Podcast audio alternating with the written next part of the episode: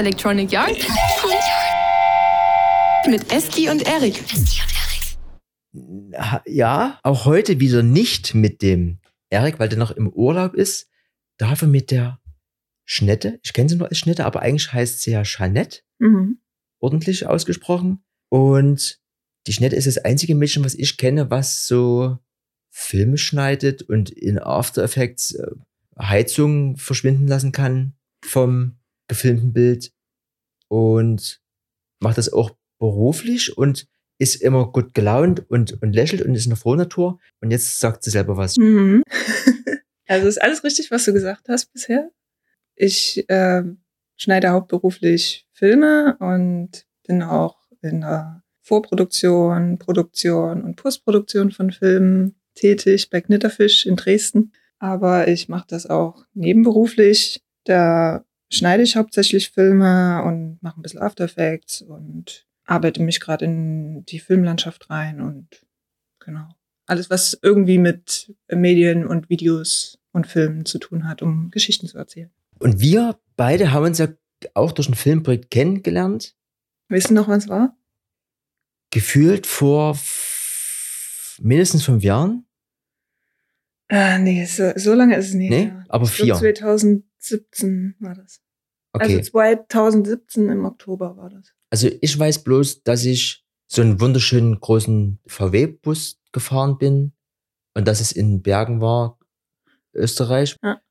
Und dass ich dort ganz viel gesehen habe, was wir jetzt nicht sprechen müssen, aber das war so eine Erfahrung, die kann man mal mitnehmen, so. Mhm, du als Schauspieler. Und okay, dann. Und du quasi hinter der Kamera und das war so gefühlt dieses mal so reintauchen in, aha, okay, so funktioniert das professionell. Fand ich auf jeden Fall sehr toll. Und am Ende geht die Folge jetzt hier genau um diese Thematik. Wir können auch andere Themen ansprechen, aber dieses große Thema Film und sagen, produzieren im Sinne von, also man filmt Sachen, man schneidet Sachen. Ich spreche hier immer mal von diesen Ausstellungsvideos, die ich mache. Du hast da die ersten mit betreut oder mehr oder weniger komplett geschnitten für mich Mhm. und hast eben da den kurz angesprochenen Heizkörper verschwinden lassen, wo Mhm. ich jetzt nie hätte, gewusst hätte, äh, wie ich das mache. Also so ein bisschen Magic auf jeden Fall war da involviert und du machst das beruflich und auch privat, das hast du gesagt, nebenberuflich, aber lebst du das so oder gehört es mit zu dir dazu oder kannst du immer sagen, ich muss jetzt hier nie was filmen oder schneiden, ich bin auch zu 50 Prozent Fahrradfahrerin oder sowas? Also es nimmt schon sehr viel Zeit von mir ein. Das ist aber irgendwie so entstanden und es macht mir auch in dem Sinne sehr viel Spaß. Deswegen nimmt das auch so viel Zeit ein, weil ich so viel auch davon lerne und immer wieder neue Sachen kennenlerne. Und das ist eigentlich so das Schöne am Videos schneiden und an den ganzen Branchen, in denen ich da tätig bin, weil man so viele Einblicke kennenlernt, die man oft gar nie zu sehen kriegt oder nie die Möglichkeit dazu hat, Sachen zu sehen, in Firmen zu gehen und dort hinter die Kulissen zu gucken und Leute kennenlernen, die in krassen Berufen tätig sind. Also es ist eine, eine riesen Bandbreite. Ich werde es jetzt auch gar nicht alles aufzählen können, weil es einfach so viele Leute sind, die man ständig kennenlernt und ich muss mich dann manchmal immer so ein bisschen dazu zwingen, dann doch einen Ausgleich zu suchen und mal Sport zu machen und mal Fahrradfahren zu gehen oder einfach mal rauszugehen, weil mir das einfach so viel Freude macht, diese Sachen anzugucken und die in eine schöne Geschichte zu verpacken. Und wo kommt das her? Also machst du das schon äh, seitdem du ganz klein bist, dass du schon. also ich habe nie so eine, ähm, ja, und mit elf Jahren habe ich mit Super 8 rum experimentiert. habe ich nie.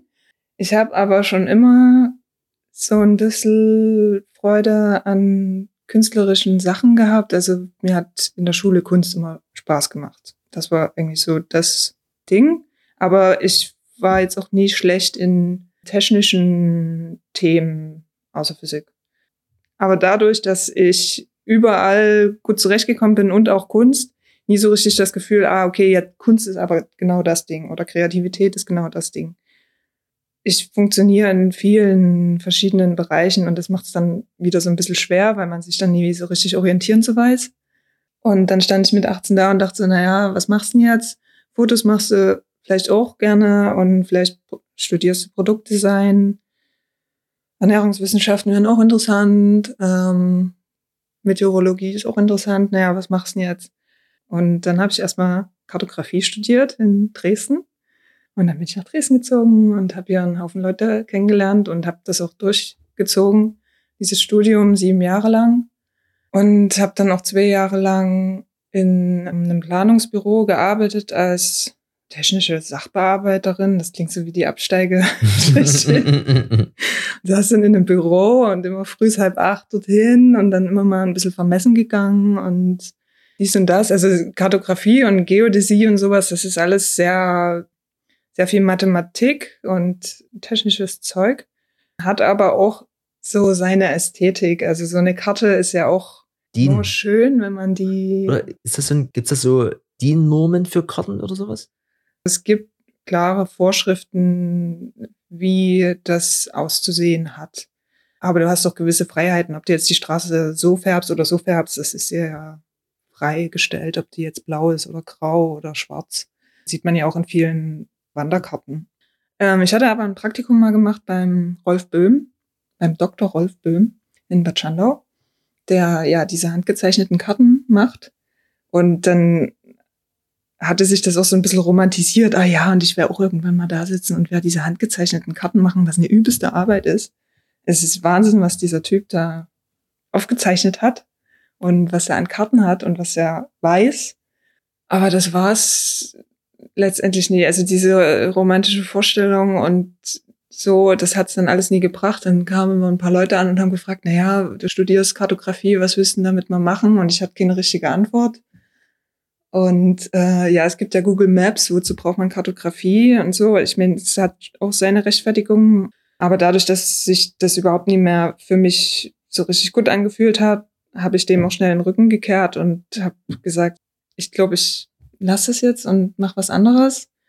In die Hände gespielt hat mir da dass äh, mein damaliger Freund, der Tobias Ritz, der ist freiberuflicher Fotograf und über ihn bin ich dann ziemlich schnell, ziemlich tief in diese kreative Richtung eingetaucht und habe immer bei ihm bei Fotoshootings mitgeholfen und so ein bisschen Setdesign mitgemacht und das so ein bisschen gestaltet, weil mit 15 habe ich mal auf RTL oder irgendwo im Fernsehen eine Doku über eine Foodstylistin gesehen.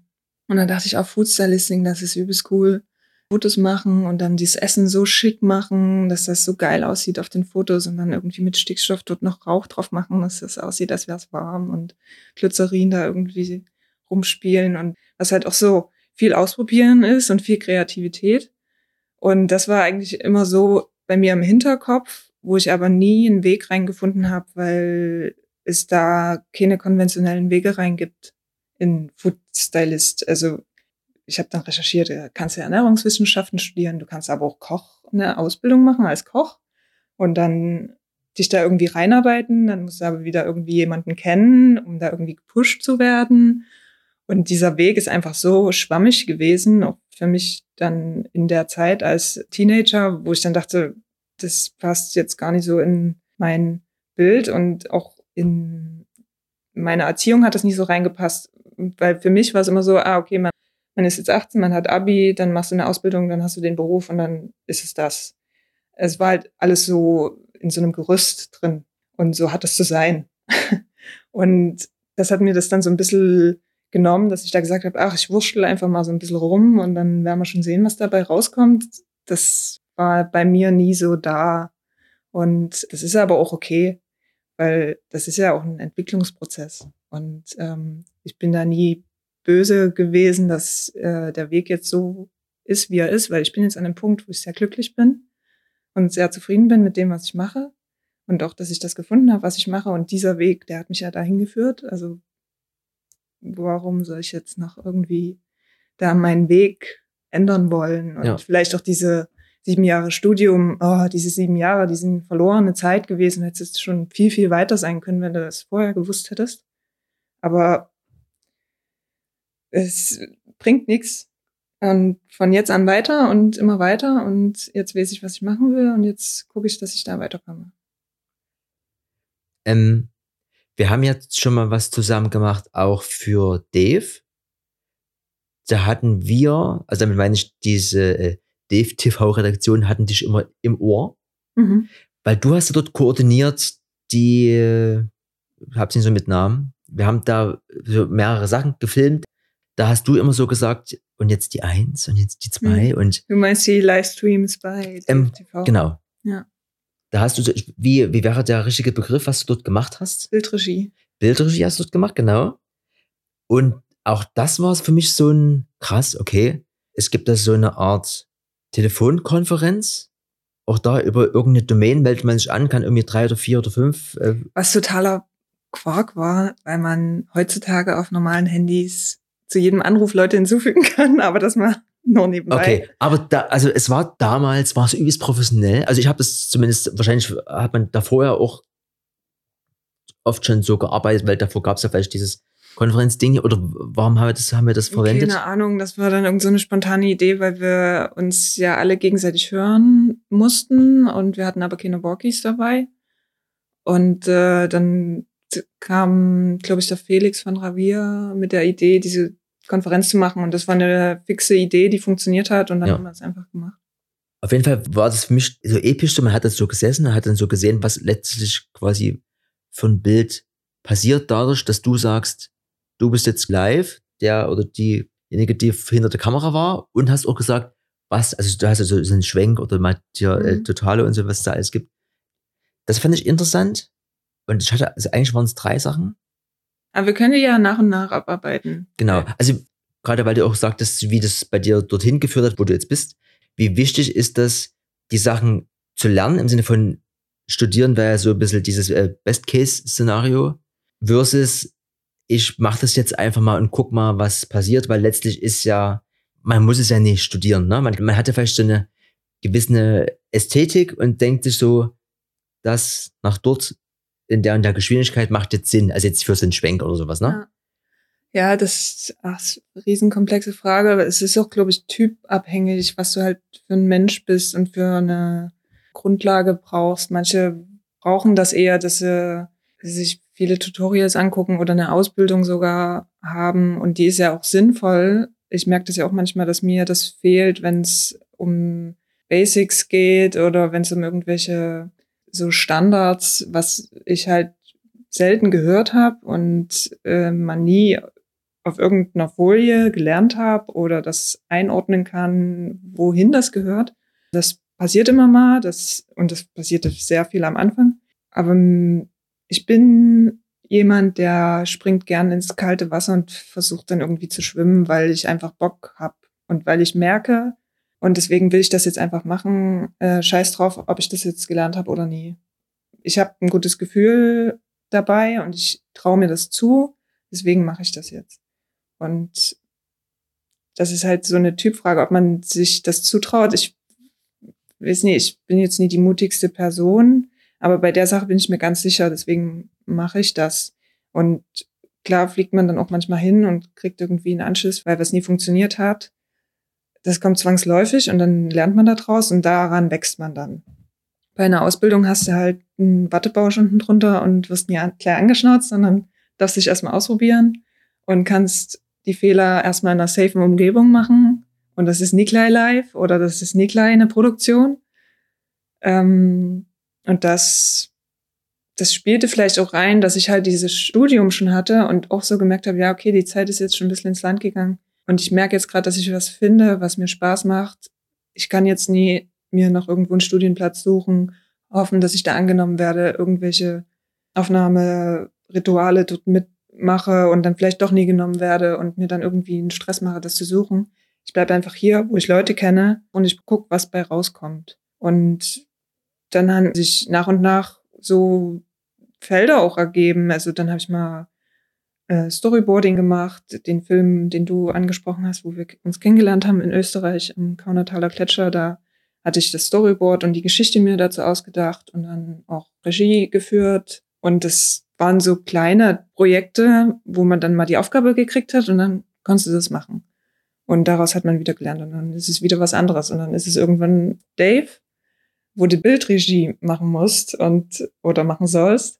Und dann sitzt du da und denkst dir, okay, ich bin jetzt hier an den Knöpfen und jeden Knopf, den ich drücke, sieht jeder draußen, der das guckt. Und das, wenn man da zu lange drüber nachdenkt, wird man dann, glaube ich, so ultra nervös. Aber man muss sich dann auf das fokussieren, wo man hin will. Und man muss sich auch ein bisschen sicher sein, ich habe das Gefühl, ich kann das und ich habe ein Gefühl für die Bilder, die gut aussehen. Und wir haben hier genügend Zeit. Das Konzert geht eine Stunde. Lass uns die einfach nacheinander abarbeiten und dann kommen kleine Zufälle dazu, dass irgendwie gerade ein Spot anfängt zu leuchten und dann genau in dem Moment, wo die Kamera drauf hält und dann ist es so, ah ja, fett. Das machen wir jetzt nochmal genau so, aber in die andere Richtung und zwei Minuten später, damit die Leute nie denken, ah, jetzt schwenken die hier die ganze Seite ab. Da kommt halt viel zusammen und das ist halt alles auch Erfahrung. Also man kann klar eine Ausbildung machen oder ein Studium in dem Bereich, aber mir persönlich ist es lieber, wenn ich an Projekten lerne. Jetzt mit dem Wissen, was ich habe. Und damals war es halt die safe Umgebung Knitterfisch, wo man ja auch als Team ähm, auftritt. Und da kann man auch immer noch mal zusammen entscheiden. Am Anfang dachte ich immer so, ah, das liegt jetzt alles an mir und es ist in meinen Händen und ich muss das hier alles richtig machen und ich habe mir einen unheimlichen Druck aufgebaut. Aber letztendlich ist man immer als Team da und wenn man nie weiter weiß, dann sagt man das. Ich weiß gerade nie, hast du eine Idee? Und dann guckt man zusammen, wie man eine Lösung findet. Ja. Wenn ich das ab und zu mal sehe bei Instagram, machst du ja immer irgendwie auch was. Ich weiß immer nicht, ob es beruflich oder privat. Es gibt auch ganz viele Projekte, ob das irgendwie ein Musikvideo ist oder hier und da und dort. Du bist da immer irgendwie am Machen. Und mhm. es ist immer irgendwas, immer irgendwas mit Video. Mhm. ähm, auch das ist ja wahrscheinlich nie immer geplant, sondern du wirst halt gefragt oder tust du das selber anstoßen? Also quasi, Hunger ist ja anscheinend immer, mhm. immer da. Ja, mir fällt es schwer, äh, still zu stehen und rumzusitzen. Und ich will nicht das missen, dass ich diese Chance, die vielleicht jetzt gerade nah ist, nicht greife, sondern ich will gerade alles so ein bisschen aufnehmen, was sich bietet. Das muss ich aber die Waage halten mit den Kapazitäten, die ich habe. Und es fing an, dass ich mich nebenberuflich selbstständig gemacht habe, weil durch Tobi viele Projekte dann kamen, wo er Film mit anbieten konnte, weil er wusste, dass ich das schneiden kann für ihn. Und er sich dadurch auch ein bisschen weiteren Zweig aufgemacht hat, auch Film mit anzubieten. Und da kommt viel über ihn und es haben sich aber so nach und nach dann mehr Sachen ergeben. Und das waren aber immer so lokale, regionale Sachen und immer so ein bisschen Werbevideo und wir wollen uns präsentieren und ja, guckt mal das Video, darin stellen wir uns vor. Und ich wollte dann irgendwann auch in, mal in eine andere Richtung gehen, in den erzählerischen Film, also Kurzfilm oder Spielfilm mit richtigen Schauspielern, die eine fiktive Geschichte spielen. Und ähm, ich habe selber auch eine Kurzfilmidee, die ich schon sehr ausgearbeitet habe und die schon seit mehreren Jahren rumliegt, wo ich immer noch nicht so richtig dazu komme, die mal umzusetzen, was hoffentlich nächstes Jahr dann irgendwann mal passiert wird.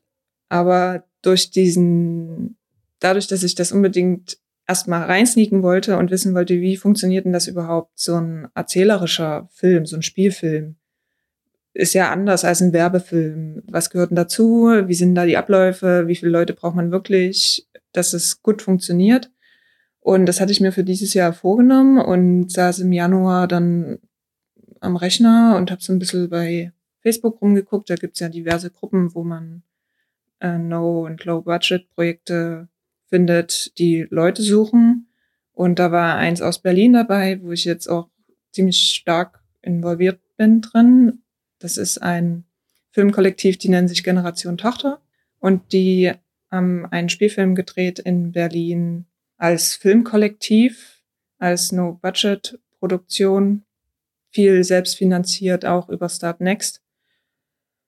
Und ähm, den Film bin ich aktuell am Feinschneiden mit Regisseurin und Kreativdirektion und es war eine unheimlich interessante Erfahrung, erstmal bei diesem Dreh mit dabei zu sein. Also ich war nicht von Anfang an mit dabei. Äh, ich bin ungefähr in der Hälfte mit eingestiegen und habe da Data Wrangling gemacht. Bedeutet quasi die Karte von der, aus der Kamera ins Lesegerät und die Daten überspielen und dann vielleicht davon nochmal eine Sicherungskopie? Mhm, drei insgesamt. Drei, okay.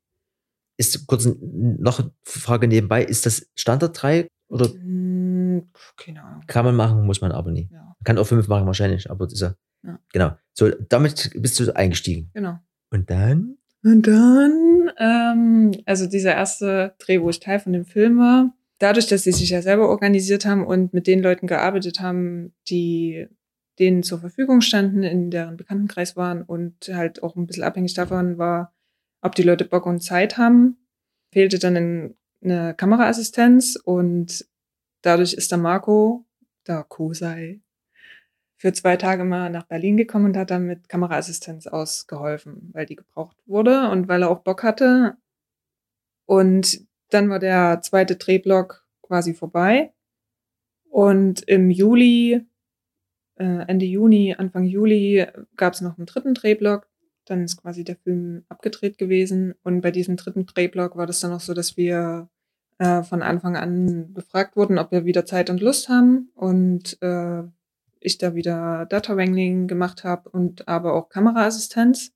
Und weil ich ja auch Zeit hatte, viel zu gucken, viel aufzunehmen, wie arbeiten die Leute, wie sind jetzt die Prozesse, was sind die Ansagen, was kommt nach und nach, wie verhält sich die Aufnahmeleitung und was passiert, wenn mal irgendwas schief geht oder jemand zu spät kommt, wie ist da einfach die Kommunikation und wie sind die Abläufe, weil es läuft nie immer alles rund und dann hat halt jeder seine andere Art und Weise damit umzugehen.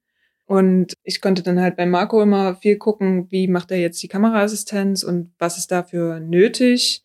Okay, ich denke, dass ich das hinkriege, auch dann parallel noch das Data Wrangling zu machen, weil er musste, er konnte nicht den ganzen Drehblock dabei sein, er musste dann weg. Und ähm, ich hatte dann quasi zwei Aufgaben und habe Data Wrangling und Kameraassistenz äh, parallel gemacht, was ja geht, weil wenn du eine Karte von der Kamera kriegst, dann stöpselst du die an und dann kopiert die ihre Stunde und dann brauchst du nie daneben sitzen. was ich aber am Anfang gemacht habe. Da habe ich immer viel Zeit zum Zugucken gehabt. ähm, was ja aber auch gut ist, wenn man da einfach so ein bisschen beobachtet und Mäuschen spielt und auch so ein bisschen Teil davon ist. Ja, aber das Hauptding war eigentlich dort bei diesem Film auch dabei zu sein, erstmal die Erfahrung, wie läuft das ab bei so einem Filmset und wie viele Szenen werden an einem Tag gedreht oder wie ist die Orga-Struktur da, aber auch, was sind das für Leute und welche Möglichkeiten bieten sich mir, weil ich jetzt diese ganzen Leute kennengelernt habe von diesem Filmset. Und es ist ein unheimlicher Pool von wunderbaren Menschen. Und ähm, daraus hat sich jetzt auch schon wieder ein neues Filmprojekt ergeben. Ja, das, die Daten sind auf meiner Festplatte und sobald ich da genug Zeit dafür habe, dann werde ich auch einen Kurzfilm demnächst schneiden. Also Okay. daraus haben sich jetzt auch schon wieder Sachen ergeben. Und es ist, Aber das hat quasi dazu geführt, dass dein eigentliches, ich starte jetzt mein eigenes kleines Projekt, äh, weiter weggeschoben worden ist erstmal. Aber du ja jetzt wiederum ganz viel Sachen mit dort reinnehmen kannst aus besagtem Projekt. ja, Okay. genau. Also erstmal planungstechnisch, weil ich hatte das schon mal aufgeplant und wollte das ähm, zu einer Förderung einreichen. Und jetzt sehe ich das auch ganz anderen Augen und würde da auf jeden Fall auch nochmal mir mehr Gedanken drüber machen, wie viele Drehtage braucht man wirklich mit, vielleicht sind es nicht mal unbedingt professionelle Schauspieler, sondern eher jüngere Schauspieler, weil es auch um jüngere Personen geht, denen man dann einfach eine Chance gibt, sich auszuprobieren als Schauspieler. Dass man da auch ein bisschen mehr Zeit einfach braucht für bestimmte Sachen und dass man da nie sagen kann, ja, wir machen Geschichte ist und so, äh, sechs Drehtage kriegen wir hin. Das wird nur ein Durchgeboxe und am Ende hast du halt einen Film, wo die Hälfte der Szenen nie so ist, wie die hätten sein können, wenn man drei, vier Tage mehr eingeplant hätte. Wenn man sich einfach, wenn man es immer aufgeplant hat, dann auch so machen sollte, dass es gut ist. Also ein Bild gleich gut machen. Und dann nie versuchen, in der Post noch die Heizung weg zu retuschieren. Ja. Ähm, und ähm, gibt es da aber noch Bereiche, wo du denkst, auch das möchte ich gerne nochmal in was für einem Projekt auch immer erstmal durchspielen, um dann bei deinem eigenen Projekt von vornherein besser angehen zu können? Ähm, der Plan ist ja, dass ich bei meinem Kurzfilm, den ich geschrieben habe, gerne Regie führen will. Und dass der Film, der in meinem Kopf ist, genauso auch auf der Leinwand irgendwann mal ist. Von daher, da zählt halt viel rein. Also Regie auf jeden Fall. Ähm, und dann bist du ja aber in den ganzen Prozessen in der Postproduktion auch noch mit dabei und vorher natürlich auch im Casting und in der Vorbereitung aber in der Postproduktion halt auch, welche Musik wird da verwendet, wie ist das Sounddesign, wie ist das Grading und halt diese ganzen Prozesse, da hat man, da möchte ich unbedingt einen Einfluss drauf haben und das aber in einer Position, wo man sagt, ja, das muss genau so sein und ja, okay, lieber Komponist, das Lied ist schön, aber das muss viel, viel trauriger sein.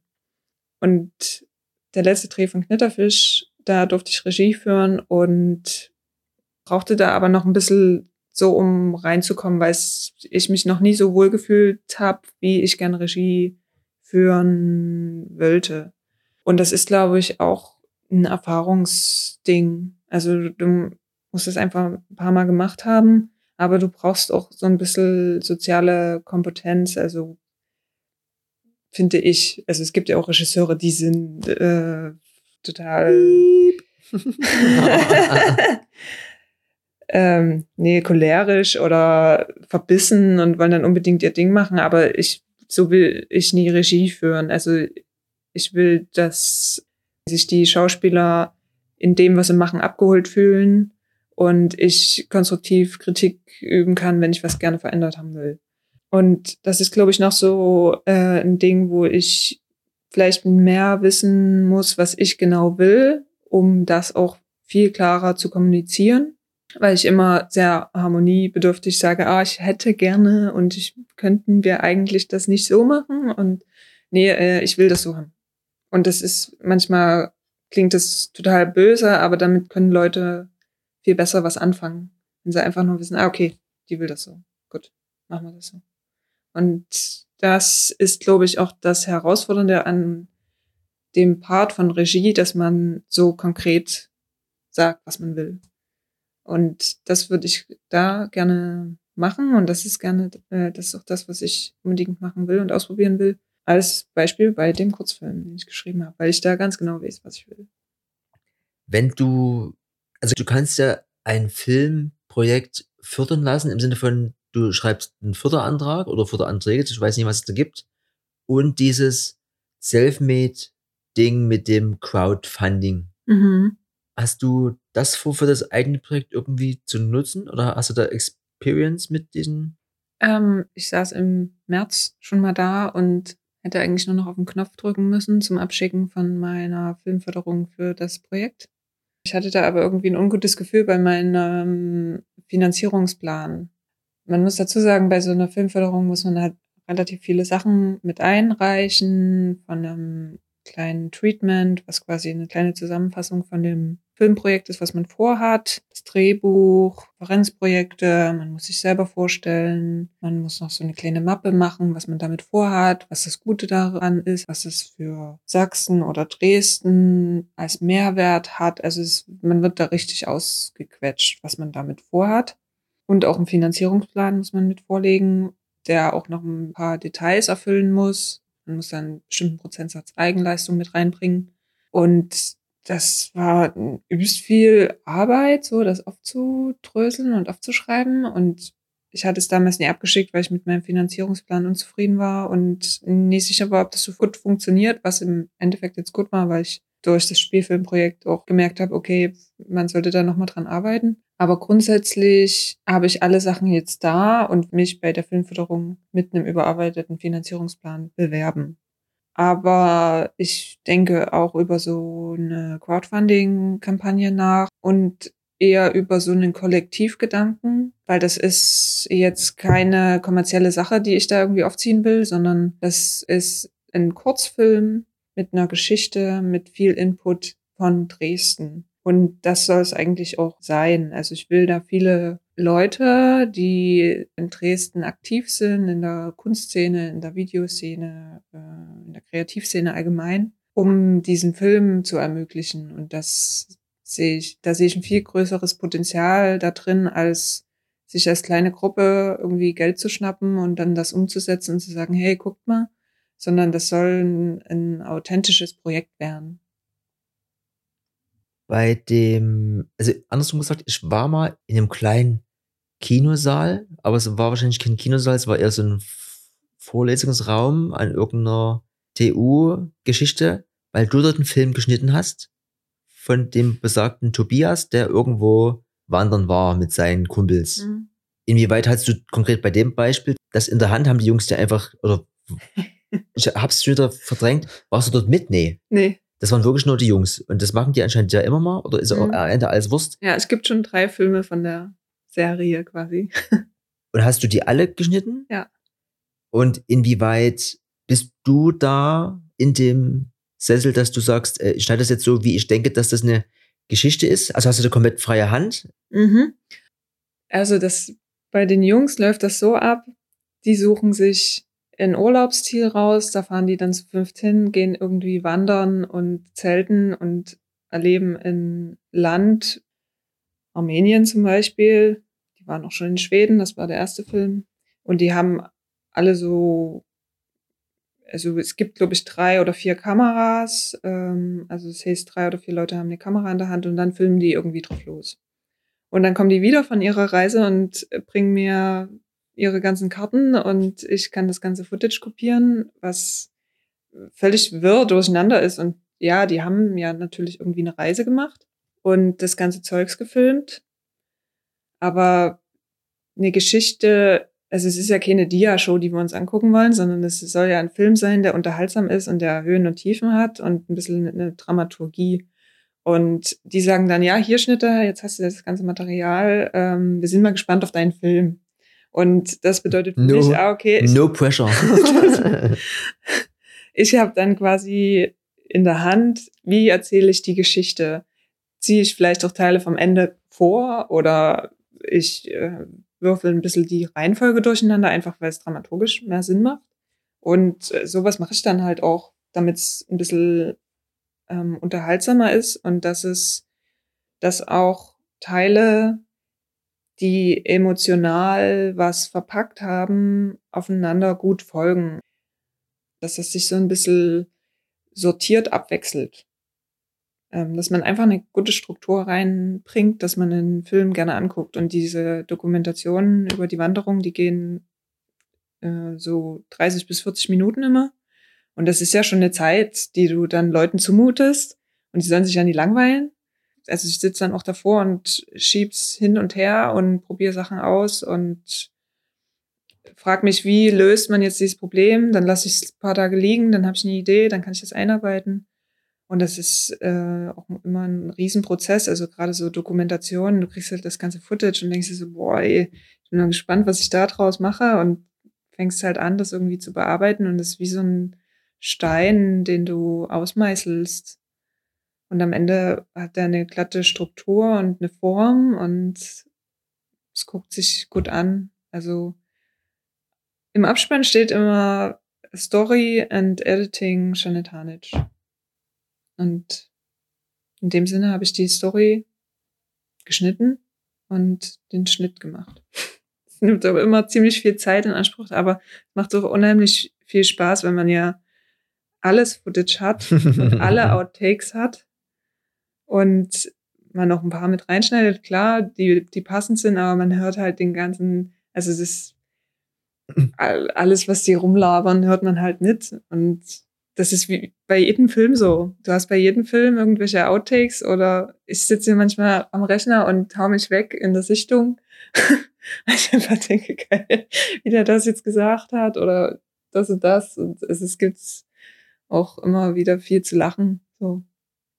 Jetzt hast du gesagt, du bist ja aktuell, wie es gerade so ist, eigentlich ganz glücklich, aber trotzdem sieht es jetzt für mich so von außen so ein bisschen aus, als Gipfel, dass in, äh, du machst dann zukünftig vielleicht nur noch so eigene Sachen oder Filmchen, was jetzt wieder ganz schwieriges Thema ist, weil das muss ja alles irgendwie finanziert werden. Mhm. Aber wäre das so perspektivisch das, wo du so am meisten Bock drauf hast? Also da fällt mir jetzt, warum auch immer, gerade Christian Ullmann ein, weil ich habe in irgendeinem Podcast gehört, der ja quasi sowohl die, also mehr oder weniger Story, weil die ist ja auch bei diesen Jokes, ist ja alles ein bisschen ne, improvisiert, aber sowohl Regie als auch Schauspieler als auch Cutter, also der macht ja gefühlt auch gerne am liebsten alles selber Mhm. so. Ist das so vielleicht so zusammengebrochen? Zusammengebrochen gibt's nie. Runtergebrochen. Ähm, Bleib sitzen. runtergebrochen, so dass du das am liebsten gerne auch alles immer so selber machen wolltest. Das war früher anders. Da habe ich immer sehr viel an mich gerissen und wollte, wollte das alles immer am liebsten selber machen. Aber ich habe auch die Arbeitsteilung zu schätzen gelernt. Gerade was Grading angeht, weil ich da, das können andere einfach besser. Und dann gebe ich den Leuten, die das einfach besser und schneller hinkriegen. Und dann macht das auch Spaß, weil dann habe ich wieder Zeit für andere Sachen und die freuen sich auch, einen coolen Film irgendwie gegradet zu haben. Oder da den Sound abgemischt zu haben. Also auch bei den privaten Projekten gebe ich jetzt auch schon Sachen ab, weil ich mich da viel mehr im Schnitt sehe als bei den weiteren Post-Sachen, auch was After Effects angeht. Ähm, kommt immer auf den Umfang drauf an, aber das gebe ich dann lieber Leuten, die da einfach den Erfahrungsschatz haben, weil After Effects ist so unheimlich umfangreich und du hast irgendwie tausend Wege, die du gehen kannst, um zum Ziel zu kommen und es gibt halt einen, der ist simpel und einfach, dauert aber länger aufzusetzen und es gibt einen, der geht schnell aufzusetzen, sieht aber am Ende scheiße aus. Hm. Und da fällt mir das im Videoschnitt viel leichter, weil ich da mich mehr wirklich auf das konzentrieren kann, was ich erzählen will, weil ich bin besser im Erzählen und Schneiden von Videos als in den anderen Sachen. Also Regie und Schneiden, das geht für mich zusammen, weil das ist auch nie so eine Doppelbelastung. Ich habe jetzt meinen Film im Kopf niedergeschrieben und jetzt kann ich die Regie dafür machen, kann auch schon im Schnitt denken und vielleicht nochmal Sachen live verändern und die dann später in Ruhe zusammenschneiden. Also es gibt jetzt quasi nie so diesen Masterplan, aber das wäre so das, was du dir in Zukunft auf jeden Fall idealerweise für immer so vorstellen kannst. Also diese zwei Felder, unabhängig jetzt von ob, ob bezahltes Projekt oder eigenes, das kann. Ja. Ja. Mal her damit. Ich richte es mir ein. Nee, aber ähm, also solange es was im Filmbereich ist und man diesen Wechsel hat zwischen, ich arbeite mal am Rechner und ich bin mal an einem Set und produziere den Film, bin ich sehr zufrieden, weil dieser Wechsel gefällt mir sehr gut. Ich hatte früher schon immer so den Wunsch, eigentlich wäre es cool, wenn man einen Job hat, wo man nie allzu früh aufstehen muss, wo man immer mal draußen ist, aber auch immer mal drin und noch so ein paar mit coolen Leuten zu tun hat. Und das kommt da einfach alles zusammen in der Filmproduktion und in dem, was ich so mache. Also klar muss ich auch manchmal früh aufstehen, wenn wir eine Produktion haben oder wenn es gefordert ist. Dann auf Produktion sind wir draußen, lernen ständig neue Leute kennen. Man hat immer neue Situationen. Es wird nie langweilig im Kopf und die Tage sind unheimlich, ähm, die stretchen sich so. Also man erlebt einfach viel und dadurch ist es so viel Abwechslung da, dass der, die Wochen nicht so verfliegen, ähm, wie wenn du jetzt nur im Büro sitzt und dann denkst du, oh, ist ja schon wieder Weihnachten. Ja, Hauptsache es ist was mit Film und diese Abwechslung stimmt. Das ist mir wichtig. Also ich kann auch andere Sachen machen und muss nie nur Videoschnitt machen. Videoschnitt ist mir das Liebste. Aber mir geht es vor allen Dingen auch um dieses Umfeld und diese Arbeitsweise. Und Umfeld und Arbeitsweise bringt mich kurz zum, mit was arbeitest du dann an Hardware? Ähm, an Hardware habe ich ein MacBook Pro und wenn ich meinen Bildschirm erweitern will, ein iPad. Hm? Dann hat man nämlich das Programm Premiere oder Resolve im besten Fall. Hm. Weil Premiere ist so, damit habe ich angefangen zu schneiden, aber habe Resolve lieben gelernt. Kann man dann seinen Bildschirm ein bisschen erweitern, weil die Programme auf einem 15 Zoll Bildschirm zu sehen, ist schon sehr beengend, aber dadurch, dass ich so angefangen habe zu schneiden, habe ich nie das Gefühl gehabt, oh Gott, das ist alles total klein. Also hätte ich an drei Bildschirmen wie auf Arbeit angefangen, dann wäre das sicherlich eine krasse Umstellung gewesen, auf einen 15 Zoll Monitor nur alles zu sehen, also Effekte, Timeline und das Bild. Aber dadurch, dass ich so angefangen habe und ich manchmal auch grausam bin in der Struktur, wie ich mir Sachen anordne, ich weiß nicht, wo mein Fokus dann manchmal liegt. Das frage ich mich manchmal selber, aber es funktioniert, dass ich da am Ende einen Film rausgeputzelt krieg. Aber kurz, es gibt da verschiedene Verbindungsmöglichkeiten zwischen dem MacBook und dem Dings. Früher war es mit einem Kabel und einer Third-Party-App. Wie machst du es aktuell? Geht über Sidecar. Das gibt es schon dabei, länger ne? auf äh, macOS. Und dann hast du genau. quasi auf dem iPad den Bildschirm? Ähm, ich habe auf dem MacBook das Programm hm? und auf dem iPad das Bild. nur das Video. Okay. Also den Clean Feed, nur das Bild. Und das findest du ohne Probleme? Äh, ohne Ruckler und ohne Verzögerung. Also es ist eins zu eins. Genau. Okay. Das ist so, so ein Anpassding. Ich passe mich den Gegebenheiten so an und wurschtel dann manchmal rum und dann höre ich mir schon, ah, das geht doch viel einfacher, mach das doch so und so. Und ich bin dann irgendwie in meiner verkrusteten Struktur und ich mache das dann trotzdem so weiter und die Augen sind so klein, weil der Bildschirm so klein ist. Und, ähm, ja, das geht alles viel besser und toller irgendwie. Und ich bin mit meinem Setup aber hier echt so zufrieden und manchmal nehme ich das iPad, manchmal nie. Kommt immer drauf an, auch so.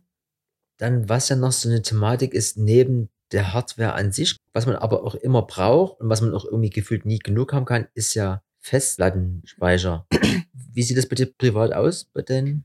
Ähm, es gibt ja so schöne Racks, wo man das alles so schön ordentlich äh, reingeschoben kriegt und dann alles total ordentlich abspeichert. Und ich habe ganz viele so kleine 2 bis 4 Terabyte Festplatten. Und ich habe auch so eine kleine Excel-Tabelle, die alle, ich habe die alle benannt. Ich habe mhm. da alle die in die Excel-Tabelle eingepflegt und ich weiß auch, welches Projekt wo ist. Also ich finde schnell die Festplatte, wo das Projekt drauf ist, was ich suche. Aber es ist natürlich alles total verstreut und ich habe irgendwie, weiß ich nicht, 15, 20 Festplatten mhm. rumfliegen. Und es ist alles nicht so hübsch und dann gibt's Kind-Backup und sowas und das ist übelst, übelst Mist äh, weil die jederzeit halt abschmieren können. Und äh, mein Ziel ist jetzt, oder mein Problem gerade aktuell ist auch, dass ich keinen größeren Speicher habe, wo ich einfach Backups in den Schrank stellen kann, damit das safe ist. Und das ist was, was ich, was gerade akut drückt und ich mich unbedingt drum kümmern muss. Weil das Problem ist ja dann auch, wenn du, du hast zwar eine Festplatte, wo das Projekt drauf ist, dann kannst du mit der Festplatte aber nie schneiden, weil die Übertragungsgeschwindigkeit zu langsam ist oder der Adapter vielleicht sogar zu langsam ist. Und dann brauchst du eine schnelle Platte, die sind wiederum teurer. Ähm, Gerade jetzt auch, wo ich mehrere Projekte nebenher habe, reicht der ähm, Speicher im Mac nicht mehr aus, was ja schon ein Terabyte ist. Und das, das ist einfach, manchmal sitze ich einen Tag da und kopiere einfach Sachen von A nach B und mache nebenher noch was und hoffe, dass nichts von beidem abschmiert. Und es ist auch zum Glück noch nie passiert. Mir ist noch nie was abgeschmiert. Ich habe noch nie irgendwas verloren. Ähm, andere, die schon mal was verloren haben, die könnten, wenn sie das so hören, vielleicht nie ruhig schlafen. ähm, ja, aber ich werde mich demnächst auf jeden Fall darum kümmern, dass ich von allen Projekten, die ich schon mal gemacht habe, auch ein Backup habe. Auf einer fetten Festplatte, die im Schrank steht. Aber wenn du es dir aussuchen könntest, würdest du dir so ein Rack holen mit mehreren großen Einschubbuden? Ah, das ist schon ganz schick so. Ja, ne? Hm. Ich nie nee sagen, wenn mir das jemand so gibt. Gut. Und softwareseitig, wie eigentlich jeder, die Adobe Sweet. Palette und dann aber eben auch gerne Resolve. Gefühlt ja. ist das ja auch so eine Umstellung gewesen. Ich habe das ja bei euch mitbekommen. Oder wir haben am Ende alle mit Premiere gearbeitet und aus welchen Gründen auch immer sind alle eigentlich zu Resolve übergesiedelt. Und jetzt arbeitet jeder mit Resolve und ich sehe aber immer noch ganz viele Stories von Leuten, denen ich folge, die immer noch mit Premiere arbeiten und, und denken immer da, also diese Adobe-Bubble ist schon cool, wenn Premiere quasi flüssig laufen würde oder wie, was auch immer da immer das Problem ist, auf, auf einem MacBook oder allgemein Apfelgerät, dann wäre das schon cooler, weil dann wäre eben alles immer in dieser Bubble und du kannst überall hin und her switchen. Ja, aber die Bubble ist ja bei Resolve viel geiler, weil du hast alles in einem Programm. So, und dort hast du zumindest filmmäßig alles da. Sound, Grading und so weiter. Auch After Effects ist ja als Fusion integriert. Kannst du auch retuschieren. So, aber da müsste zum Beispiel ich mich dann erst wieder reinfutzen. Währenddessen du dieses, bei After Effects weiß man so ein bisschen, wie es geht. Auch wenn man da immer eine Weile braucht und auch damit diese ganzen Paletten äh, oder andersrum diese ganzen Ebenen aufklappen und dann hast du wirklich auch da wieder, wenn du bloß ein kleines Screen hast, bist du nur am denken, welche EB ist das, ist das jetzt? Dann hat man Mhm. wieder keinen Bock, die vorher zu beschriften und denkt sich, fuck. Ja, das musst du halt machen. Du musst halt vorher beschriften und dich sortieren. Also du musst halt dich selber kennen. Wie, was wird mir auf die Füße fallen? Ja, das hatte ich schon mal. Und dann deine Sachen irgendwie sortieren und strukturieren. Ich hatte auch mal ein Projekt für eine Hochschule, da ging es um das Bewerbungsverfahren. Und da stand ein Mann vor einer Tafel und es ging halt darum, da Texte einzublenden, das, was er halt sagt und so ein paar Eckdaten, ein paar da Datum, Daten mit Bewerbungsfristen, bla. Und das war ein übelste After Effects Komposition und ich bin da mit Scrollen immer hinterhergekommen und wusste, musste es hin und her schieben, weil dann war das Bild wieder zu klein, dann musste ich wieder groß skalieren, dann habe ich meine Ebenen nicht mehr gesehen und das, oh, also das ist dann schon geil, wenn man einen großen Screen einfach hat, wo man einen Screen nur mit den Ebenen hat. So. Und sich auf die Sachen konzentrieren kann. So wie es halt auch im Schnittprogramm ist. Du hast einen Screen mit der Timeline und vielleicht ein Bild noch oben. Wenn jetzt der, und zusätzlich noch ein Clean Feed woanders. Aber dass du deine Timeline und das Bild hast und der Rest ist alles irgendwo, weil Timeline und Bild ist das, worauf du dich konzentrierst und worin du arbeitest. Und das ist halt, ja. Du hast vorhin gesagt, du hast Resolve liebend gelernt, aber hast du zum Beispiel auch schon mal mit Final Cut was gemacht? Nee, gar nicht. Okay. Weil das ist so ein bisschen dieses Mysterium für mich. Ich möchte gerne Final Cut haben, Mhm. weiß aber nie warum. Einfach weil es so eine Apple-eigene Bude ist. Und erhoffe mir, dass das nochmal so, auch wenn man dort mehr mit Plugins arbeitet, dass das auch nochmal schneller geht oder so ein bisschen intuitiver, was man eben an Apple theoretisch so auch lieben gelernt hat. Weil das Resolve ist zwar so irgendwie auch okay, aber da gefällt mir einfach das von der Optik nicht. Da ist ähnlich wie im Word, ist mir, da ist mir zu viel los in dem Menü. Weißt du, das muss, kann ruhig noch ein bisschen, na, ist, ja, ist vielleicht ein bisschen schroff, aber da ist mir, das ist mir zu, ich, Also ich weiß noch, wie es mir damals ging und ich erkenne das jetzt immer noch so ein bisschen, woran das lag. Dann hast du irgendwie das Resolve geöffnet und warst im Editiermodus und dann waren irgendwie alle Ecken rund. Und das war schon so, oh, das sieht ja irgendwie aus wie so ein Kinderspiel. Da äh, aber mittlerweile, das ist so aufgeräumt, das Tool. Also, was mir auch besonders gefällt, ist, dass das festgelegt ist, wo was liegt. Und bei Premiere kannst du dir ja deine Workspaces anordnen, so dass du irgendwie den perfekt, die perfekte Arbeitsumgebung hast. Was aber der Nachteil ist, dass das sich alles irgendwie ständig verschiebt und es ist so verschiebbar. Also es macht keinen Sinn. Es ist dann irgendwann nicht mehr handelbar. Und bei Resolve, die haben einfach gesagt, so, das ist so und so fix und das ist immer links und das ist immer rechts und das ist immer so angeordnet, wenn du einen Bildschirm hast, wenn du zwei Bildschirme hast, wenn du drei Bildschirme hast, das kannst du ja alles einstellen, aber bis zu einem gewissen Grad und der ist ziemlich gering. Hm. Und dann konzentrier dich bitte darauf, was du eigentlich machen willst. Du willst ein Video schneiden und du willst nicht deine, ähm, dein Layout von deiner Arbeitsumgebung anpassen. Das, da, es ist wie bei Word, wenn ich da irgendwie was anfange zu schreiben, dann klicke ich erstmal alle Schriftarten durch, bis ich denke, ah, okay, jetzt kann ich anfangen zu arbeiten, weil die Schriftart gefällt mir. Ja. So, da, das, deswegen arbeiten viele, die eine Diplomarbeit schreiben, einfach mit LaTeX oder sowas, wo du auch nur eine abgespeckte Umgebung hast und dann fängst du an zu schreiben, weil du willst ja, Ja. schreiben. Jetzt haben wir ein bisschen Hardware, ein bisschen Software und das, was ja aber mehr oder weniger die halbe Miete ist, ist ja die Vorbereitung und die Organisation. Mhm. Wie passiert das bei dir? Gibt es da Bei mir privat. super, also ne, ne, ne, wegen der Einkaufsliste, sondern ähm, dieses, jetzt mal runtergebrochen auf so ein Filmprojekt, ne?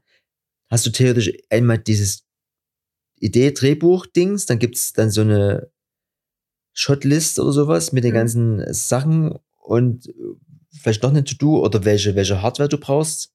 Also hast du jetzt für jede Aufgabe so ein Tool oder eine Liste, die man nutzen kann? Oder bist du eher so der Handschriftliche oder muss das alles als Datei sein? Ach, wenn du meine Organisation sehen würdest. Ähm, also sowohl als auch alles, Okay. was du gesagt hast. Also es kommt ähm, bisschen drauf an, wie mein Tag gerade ist, wie das Projekt gerade ist, wie umfangreich das Projekt ist. Ähm, wo es jetzt gerade um den Schnitt von dem Spielfilm geht, da wird ja sehr viel kommuniziert und es gibt sehr viele organisatorische Listen. Das ist ja alles der, der Spielfilm, der hat ja verschiedene Szenen und pro Szene äh, haben wir einen, also wir haben für den ganzen Film alle Szenen aufgelistet und können quasi pro Szene Notizen dazu machen, was noch verändert werden soll und was gut ist oder welche Szene gelockt ist und welche noch bearbeitet werden muss. Das ist schon sehr organisatorisch strukturiert, weil du einfach auch viele Leute hast, die zusammenkommen. Und das ist bei Knitterfisch auch so. Da kommen nie ganz so viele Leute zusammen, aber du brauchst trotzdem deine Struktur, weil das sich sonst zerschießt. Und bei den Projekten, die ich jetzt privat mache, schreibe ich mir manche Sachen oftmals nur auf oder habe die Notizen, die ich brauche, eh online, weil ich meine Videos ja hochlade für die Leute zum Review und die können dort ihre Kommentare direkt reinschreiben. Frame, Punkt. Frame.io. Genau, das nutze ich jetzt auch und das ist das Beste, was es gibt Das für konkret diese, diese Sache. Ja. Und ja, also bei mein, nochmal, um von vorne anzufangen, bei meinen privaten Projekten reicht mir Frame.io als Kommentarfunktion, weil das sind meine Notizen, mit denen ich weiterarbeiten kann für den nächsten Stand. Dort steht alles drin. Äh, wenn jetzt mehrere Leute dazukommen, brauchst du schon Arbeitsstandlisten. Was fehlt noch? Was muss noch gemacht werden? Weil du bist ja nie ein Department, sondern das ist Schnittdepartment. Dann hast du vielleicht Leute, die kümmern sich um irgendwelche Produktion, Nachproduktion, Nachdrehs, Rendering von irgendwelchen 3D-Videoschnipseln, die dann irgendwann zusammenkommen. Und überall, wo irgendwas am Ende in einen Film kommen muss, brauchst du ja, wo es sich anbietet und wo es sinnvoll ist, eine Liste, wo jemand wissen muss, was er noch zu tun hat, was noch offen ist, damit das Ganze nie zum Stocken kommt. Also zu viele Listen sind dann auch wieder schlecht, aber ich glaube, lieber eine Liste mehr als eine zu wenig. Einfach, um einen Überblick zu haben für alle. Aber gibt's auch da irgendwie Tools? Es gibt jetzt bei dem Spielfilmprojekt zum Beispiel haben die mit Pre-Producer gearbeitet. Das ist ein Tool, da kann man das Drehbuch einspeisen und daraus eine, kann man eine Shotlist dann auch und ein Storyboard richtig generieren lassen. Also klar muss man die Zeichnungen immer noch selber machen. Aber das sind alles standardisierte Vorlagen, die sich dann automatisch selber füllen. Und das wäre mal sehr schön, so ein Tool zu nutzen. Wir hatten bei Knitterfisch schon Projekte, wo wir dachten, ja, okay, das wäre jetzt schon nicht schlecht gewesen, so ein Ding zu haben. Man kann sich die aufwendig in Google Drive irgendwie selber herstellen. Hm. Aber das musst du halt auch erstmal machen. Das ist auch bei den Shotlisten so. Da musst du auch gucken, aha, habe ich jetzt alle Shots für den Film? Habe ich was vergessen? Brauche ich doch noch ein Schnittbild mehr oder brauche ich doch noch eine andere Einstellung? Das, ähm, man darf sich da schon nie verzetteln. Ich glaube, solche Tools sind sinnvoll, aber es mh, manchmal nie notwendig. Hm. Und hast du aber irgendwie so handschriftlich irgendwas? Gibt es so ein kleines Büchlein, was du vielleicht. Ja, ich glaube, das wäre ganz gut. Okay.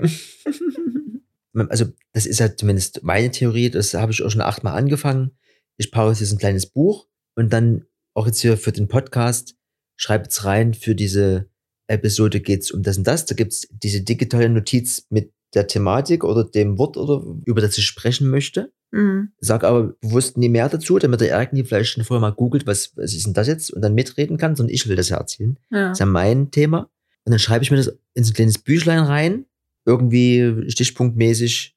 Und das hat wiederum theoretisch den Vorteil, dass wenn ich dann diese Fakten ablese als Stichpunkt, dass auch man gar nicht zu der Gedankenpause kommt, wo man jemand dann wieder mit einem M fühlt, äh, füllt.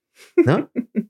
So ist die Theorie. Das Buch existiert. Für drei Podcasts habe ich das gemacht und Mhm. dann beim vierten vergisst du wieder, dass du überhaupt das Buch hast, weil das Buch dann auch irgendwie auch auf dem Schreibtisch zu Hause liegt und nie gerade im Rucksack mit an dem anderen Desk ist, wo du gerade bist. Ja. Genauso könnte man so ein Buch ja nutzen für, ich habe jetzt die und die Problematik in dem Programm an der und der Stelle, Szene, was auch immer, und löse das jetzt. Und dieses, was mache ich jetzt? So ein Erfahrungsbuch. Genau, du? dass du beim nächsten Mal nach, was, fuck, was, was habe ich denn da damals gemacht? Hm. So müsste man es machen, aber auch, Das scheitert immer Ja. an der Zeit und an der Muße und du denkst jetzt, ja, nee, ich habe es jetzt geschafft und ich muss eh weiter. genau, egal, ich habe es gefixt. Und Ja. beim nächsten Mal, das merke ich mir so grob. ja, und ne? ich kann das nochmal öffnen und das lese ich dann. ich denke dann immer, ja, ich öffne das einfach. Aber ich habe, ich weiß, was du meinst und ich habe das auch immer mal angefangen, aber ich habe es dann irgendwann gelassen, weil, also das ist so veränderlich durch die Projektlaufzeit, dass ich mir dann lieber einfach ein Schmierblatt nehme, dort drei Projekte draufschreibe und kurz die Eckdaten, was ich dann noch zu tun habe. Das kann ich dir zeigen, das liegt da. Sowas gibt's, aber mehr auch nie. Also ich hatte auch mal angefangen, mir in so Arbeitszeiten für meine nebenberufliche Tätigkeit aufzuschreiben, wie viel Zeit ich damit verbracht habe. Und das ist auch irgendwann, ich, ich habe das, glaube ich, in vier Monate oder so gut durchgehalten und dann machst du halt dann dein Zeug einfach weiter und dann, ach ja, jetzt hast du vergessen, das einzutragen. Weil du das ja nie machen musst. Da hast du ja keinen, also keinen Arbeitgeber, der dir sagt, hier muss man deine Arbeitszeiten eintragen. Ähm, Auch da gibt's ja so eine, so eine App, äh, Time mit Y. Das sieht dann auch super geil aus mit so einem Diagramm und wie und was und Mhm. so für welches Projekt und welche Farbe und so.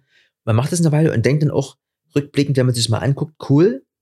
Aber genau, es fängt wieder mit dem einen besagten Tag an, oh, ich hab's vergessen. Und dann auch dieses, will man das jetzt tracken? Und das, man hat immer so diese Gefühl, diese Belastung dann damit. Man muss jetzt ja immer wieder irgendwas machen, was man gar nicht will, weil man ja eigentlich sich nur mit der, mit der Zeit und dem Projekt beschäftigen will und nie irgendwie noch gucken, wie lange habe ich jetzt für was. Also so immer so dieses, wisst ihr, so das, Ja, aber das, also ich könnte, ich habe dann auch irgendwann gemerkt, das funktioniert für mich nie, weil äh, ich bin da auch zu sprunghaft in dem, was ich mache. Ich kann meine Tätigkeiten nicht so strukturieren. Weil ich sage jetzt nicht, ich habe jetzt um eins angefangen und arbeite bis um zwei und dann habe ich eine halbe Stunde Pause gemacht und dann äh, habe ich noch eine Viertelstunde im Internet irgendwas recherchiert und dann mache ich irgendwie weiter. Und dann fange ich wieder an zu tracken. Das geht ja nie. Also das kommt bei mir immer irgendwie was dazwischen und ich mache am liebsten noch ganz viele Sachen parallel. Ich könnte das nie tracken. Da gibt es ja auch so Würfel, die du dann auf eine Seite Time, legst. Time Mular oder so heißt das, wo du das äh, beschriftest, was? Und dann, Genau, und dann Ja. drehst du das irgendwie um und dann fängt es an zu laufen. Das würde bei mir in der Ecke liegen und die Katze spielt damit Ja. oder so. Die trackt dann ihre Zeit selber. Ja. ja, also so gern wird, sind wir uns quasi gefühlt einig, Mhm. so gern wird diese digitalen Sachen nutzen und auch müssen, weil Film schneidet sich ja nicht mit der Schere, ist es auch mal Nicht gut, trotzdem auch da einfach als Mensch quasi so, so wie man das ne, fühlt, improvisiert zu agieren und dann kommt am Ende ja auch was Vernünftiges dabei raus. Man muss ja nicht zu sehr. Ja, man darf sich nie verzetteln. Also ich habe viele Sachen halt im Kopf und weiß, ah, okay, ja, dort ist eine Deadline. Das heißt, ich habe jetzt noch zwei Wochen Zeit für das und das. Ähm, die Schritte sind aber noch zu tun und dann push ich mich selber schon in die Richtung, dass das so weit vorwärts kommt, dass ich die Deadline auf jeden Fall halte. Und ähm, ich kann mir aber auch immer wieder sagen, das liegt nicht nur allein, alleine an mir, weil da ist immer noch jemand, der sich das Video anguckt und sagt, nee, wir müssen hier noch was verändern. Hier muss noch eine Grafik rein. Solche Sachen passieren und dann musst du halt gucken, dass du vielleicht noch einen Puffertag hast oder sowas. Aber die, diese Struktur fehlt mir nie, das fällt mir nie schwer, das, diesen großen Überblick zu behalten. Aber diese Mikrostruktur zu halten, das, also das ist ja auch eine kreative Arbeit. Du kannst das nie in diese Korsetts sperren, weil du dich dann wieder einschränkst. Und wenn ich das jetzt gerade nie schneiden will, weil ich gerade merke, das funktioniert gerade nie, dann will ich das auch nie machen müssen. Das führt zu nichts. Und wenn es ums Thema Schneiden geht, ist ja auch immer ein ganz großes Thema die Musik. Jetzt, äh, wenn du jetzt sagst, Musikvideos ist ja klar, dann schneidet man ja auf die Musik, weil das ist ja die Grundlage sowohl für die, den Inhalt als auch die Art des Schnittes Mhm. und so weiter. Also man kann auf die Musik schneiden, man kann die Musik quasi drunter legen und um Sachen oder Gefühle zu untermalen. Mhm. Wie machst du das? Und anschließend gleich noch hinten dran, weil ganz wichtig heutzutage, lizenzmäßig ist man ja da sehr viel eingeschränkt. Mhm, Ja, das würde ich nicht sagen mit den, Nee? dass die Lizenzen ihn einschränken. Das sichert eher die Künstler ab, dass die ihre Kunst nie unter Wert verschachern. Also Hm. ich benutze gern diese Portale, wo man eine Standardlizenz für x Euro kaufen kann und dann einen guten Song hat und Ein Beispiel für ein Portal? Also meinst du dieses so Stockduden hier? Ja, genau. Also von äh, Shutterstock ist ja Premium Beat Hm. und das nutze ich in letzter Zeit eigentlich nur noch, ähm, weil die gute Musik haben und die Lizenzen auch nicht zu teuer sind. Also es ist ein angemessener Preis. Da kostet eine Musiklizenz für ein YouTube oder äh, Web ähm, Nutzung 50 Euro und da hast du einen Song und der ist gut abgemischt und also Musikrecherche ist zäh, aber wenn du ein gutes Portal hast, dann suchst du manchmal nur eine halbe Stunde. Und dann hast du schon drei Lieder, die du zur Auswahl schicken kannst und dann ist meistens eins dabei, was schon in eine gute Richtung geht. Und das ist ja die eine Möglichkeit, quasi nach fertigen Liedern zu suchen. Mhm. Und aber so ein bisschen die, der Portwein wäre ja dann so unter den musikalischen Untermalungen mit jemandem zusammenzuarbeiten, der für das Mhm. was macht extra. Also das ist gerade bei, kriege ich bei Generation Tochter gerade sehr stark mit, weil da sind gerade die Komponisten dabei, die Musik zu erstellen. Die haben jetzt die ersten Songs ähm, zur äh, Freigabe oder zum Anhören äh, rumgeschickt und das geht jetzt äh, in den nächsten Tagen die, in die weiteren Schritte. Dann gibt's Feedback zu der Musik und was noch verändert werden soll. Aber da ist es ja so, dass wir den Spielfilm nach Bild geschnitten haben.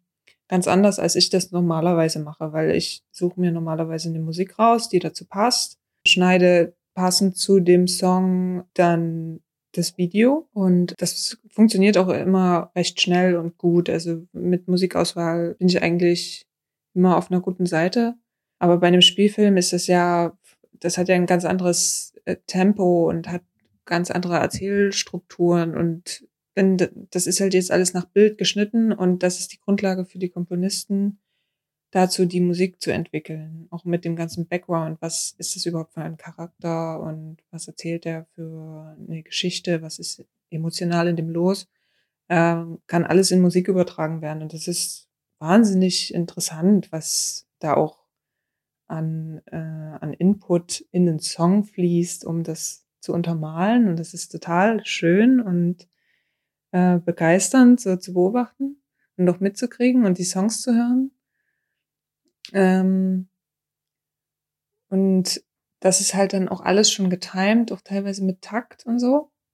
Und wenn dann die Musik irgendwann fertig ist, dann wird der Schnitt noch leicht angepasst und dann sollte das alles sehr gut zusammenpassen. Aber das habe ich mich am Anfang auch gefragt, wie ist denn das, wenn ich jetzt den Kurzfilm mache und ja ein ganz bestimmtes Gefühl in dieser Situation habe. Das kann ich ja jemandem sagen, der macht dann einen Song daraus mit bestimmten Elementen oder Musikinstrumenten. Äh, Ich kann mir diesen Prozess nie ganz vorstellen. Und jetzt ist der so ein bisschen klarer und ich glaube, das ist ein, eine Entwicklung. Man braucht irgendeine Basis und das ist der Film letztendlich. Und das ist wieder die Grundlage für den Komponisten, da was draus zu machen, sich was dabei zu denken. Dann wird der Film wieder angepasst, Komponist macht wieder was und dann ist das so ein Ping-Pong Hm. Bis zum Schluss. Und dann, es ist ja Filmmusik, ist ja auch nie, es ist ja nie wie ein, ein Rocksong oder so ein Radiolied oder sowas. Das ist ja viel struktureller oder äh, soundscapiger. Das ist ja manchmal nur eine Fläche, die du hörst, die dann aber genau das macht, mit dir in der Situation, was du siehst, was auch gewollt ist. Oder manchmal geht es von der Fläche in eine Melodie über und so. Das ist ja total vielfältig. Ich sehe Wahnsinn, wie viele Lieder es auf der Welt gibt.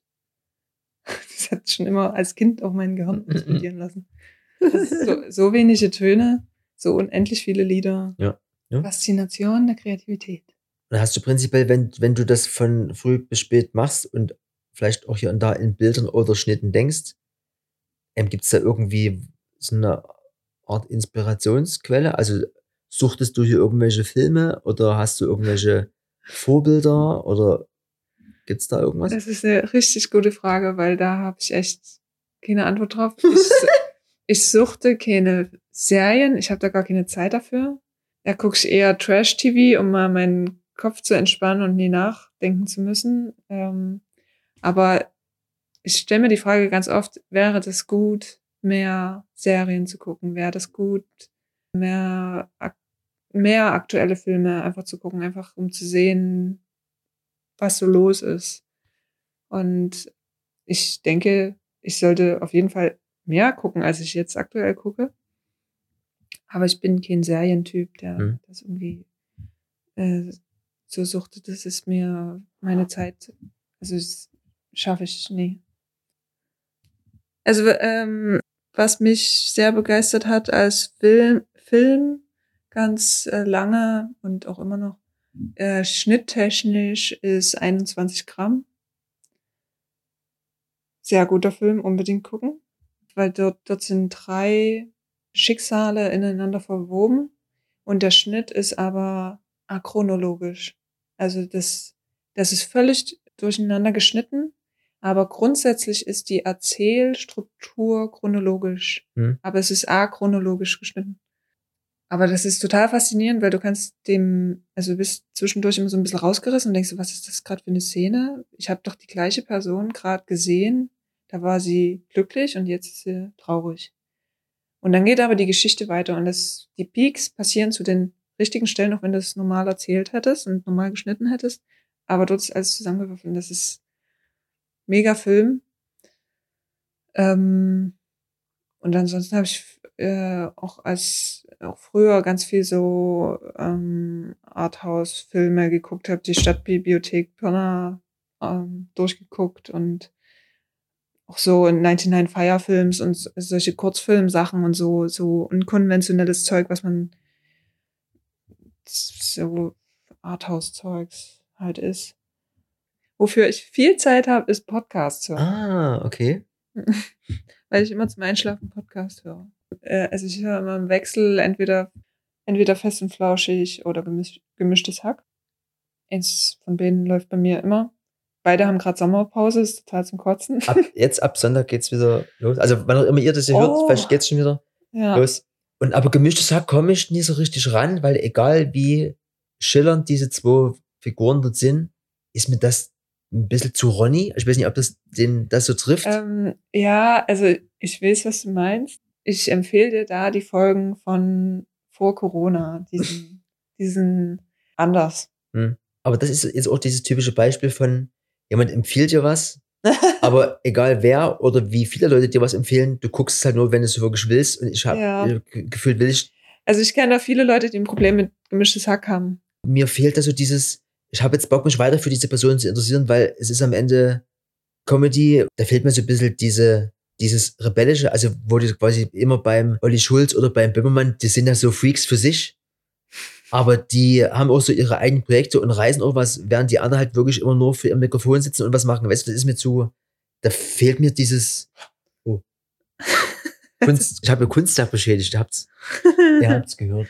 Ja, aber am Ende ist so alles Geschmackssache, ist ja wie bei ja, jeder. Ja, ist Geschmackssache, genau. Also es ist auch, manchmal dudelt das so zum, zum Einschlafen und dann ist das auch okay. Aber ich sag mal so, mehr, also mehr fest und flauschig als gemischtes Hack. Und weil du das zum Einschlafen hörst, machst du dir so einen Timer rein? Ja. Okay. Das ist ja. Auf was stellst du den? äh, ich glaube 53 Minuten, dann geht Wiedergabe aus. Weil ich ewig lange nie einschlafe. Also ich finde es ziemlich lustig, weil ich stelle es ganz oft auf eine halbe Stunde, weil ich weiß, dann bin ich auf jeden Fall eingeschlafen. Mhm. Und habe das jetzt aber mal immer auf eine Viertelstunde eingestellt und ich bin halt immer weg und, und, und dann am nächsten Morgen ist immer dieses, so, und jetzt gucke ich mal, wie weit ich gekommen bin und denke mir so, krass, habe ich alles nicht gehört und dann muss ich halt wirklich, also gefühlt denke ich manchmal, ich brauche übelst lange, aber durch dieses Gelaber, sage ich mal, dauert es, glaube ich, fünf Minuten und ist, ich bin halt weg. Es ist echt, echt abgefahren. Und es ist aber auch wie so eine Sucht geworden. Ja, bei mir auch. Total schlimm. Ganz schlimm. Und, und ich glaube, ich kann es gar nicht mehr, dass nichts an ist. Weiß ich aber nicht, ob das gefährlich ist, ist oder ob das okay ist. Geil, ich stelle mir genau die gleiche Frage. aber ich, mein Problem ist, dass ich halt auch manchmal nach 53 Minuten immer noch nie. Okay, krass. Aber dann ist, war vielleicht zu viel los. Es, es gibt auch diese. Nee, ich höre zu. Nee, ich meine am, am, am Tag nee, insgesamt. Ich höre dem Podcast zu. Ah, okay. Und die labern und dann denke ich so, ach, geile Geschichte, ach, geile Geschichte. Ja, jetzt Okay, kommen krass. gleich die großen fünf und was weiß ich. Und das will ich ja alles dann noch hören. Und das. hm. Okay. ja, weil es ja noch diese, auch diese Theorie gibt, dass man am Ende immer nie einschlafen kann, weil man zu lange und zu viel in dieses, in diese künstliche Sonne, diese viereckige, die man vor sich hat, reinguckt und dass man das nie. Aber Ähm, äh, Tipp für alle, die blaues Licht abends haben, wenn man sich den Tag über mehr in der Sonne aufgehalten hat, ist es abends egal, wie viel blaues Licht Echt? man als Input hat. Ja. okay, nutzt du diese Night Shift Funktion von? Äh, ja. Okay. Gut, m- mehr, mehr kann man nie, mehr kann man nie machen. Nee, Also raus an die Sonne und, und abends Podcast hören. genau. Immer schön draußen rumspringen. Gut, haben wir das auch? und dann sind wir ja gefühlt hier schon äh, Anderthalb Stunden drüber. Ja, ja, nee, nee, nee, drüber gar nicht. Also, wir können hier noch ganz viel. Wir haben aber gefühlt alles abgearbeitet und ich bin so ein bisschen neugierig, was denn da von dir kommen wird. Ich will aber uns auch nie, nie nachfragen. Stand jetzt, Anfang nächsten Jahres geht's los. Also im Kopf, nee, was? Mit meinem Spielfilmprojekt, mit dem Kurzfilm. Ne? Also das Drehbuch ist fertig. Hm? Und ähm, die, ich denke, das braucht aber ein Jahr Vorbereitung auf jeden Fall noch. Also wenn wir nächstes Jahr im Oktober drehen, wäre das toll. Okay. Oktober, November, Oktober oder so. Sprich, müsste jetzt bald da anfangen, in die Vorbereitung zu gehen. Also mit dem Ganzen, was ich in diesem Film vorhab. Und dazu zählt auch, dass ich viel mit Leuten mich unterhalten will, weil es auch in dem Film die Dresdner Künstlerszene eine Rolle spielt. Mhm. Und ich denke, das ist auch so ein Projekt, wo viele Sachen zusammenkommen. Also immer geht es um junge Menschen, die gezeigt werden. Und dieser Film bietet eine Chance für junge Schauspieler, sich auszuprobieren und ähm, ihr Talent weiter zu verfolgen, wenn sie denken, dass Schauspiel ihr Talent ist. Und ich möchte aber auch Dresdner Künstlern eine Bühne äh, bieten. Ähm, das heißt, ein Film, wo die drin vorkommen, um sich zu zeigen in ihrer Umgebung, wie sie hier in Dresden ist. Und ähm, der Film soll auch in Dresden spielen. Also es ist ähm, eigentlich so ein lokales Projekt mit lokalen Akteuren involviert. Im besten Fall auch die Schauspieler aus Dresden. ist halt die Frage, wo findet man die? Wer Interesse hat, der kann sich ja gerne mal bei mir melden. Ähm, genau, also das ist, da gehört noch viel dazu. Also ich muss erst mal mich da auch selber sortieren und auch die Zeit finden. Und ich ähm, mag die Projekte, die ich gerade mache. Also es sind viele dokumentatorisch, äh, dokumentatorische Sachen, Dokumentarische? dokumentarische Sachen. Es sind Ja. viele dokumentarische Sachen. Und da mehr in diese Kurzfilmrichtung zu gehen, das braucht viel Zeit, weil ich da selber reinkommen muss und da muss ich das erstmal alles so ein bisschen runterfahren und mich selber da mehr reinfinden, dass das auch alles so wird, wie ich das gerne haben will. Weil jetzt so viel Zeit schon ins Land gegangen ist, ist der Drang, dass dieser Film immer perfekter werden muss, in Anführungszeichen, ähm, immer größer, weil das ähm, die Idee immer, immer mehr sich verfestigt. Mhm. Aber was ist jetzt, wenn von links und rechts immer neue Sachen auf deinem Schreibtisch landen? Also ist der Drang trotzdem groß genug, dass du irgendwann sagst, ja, halt, stopp, ich, jetzt muss ich mal Ja, das. ist er, weil das Ding ist so ein bisschen, Filmschnitt ist ja nie gleich Filmschnitt. Und da ist ja diese Werbefilmschnitte und die, den Spielfilmschnitt, sag ich mal.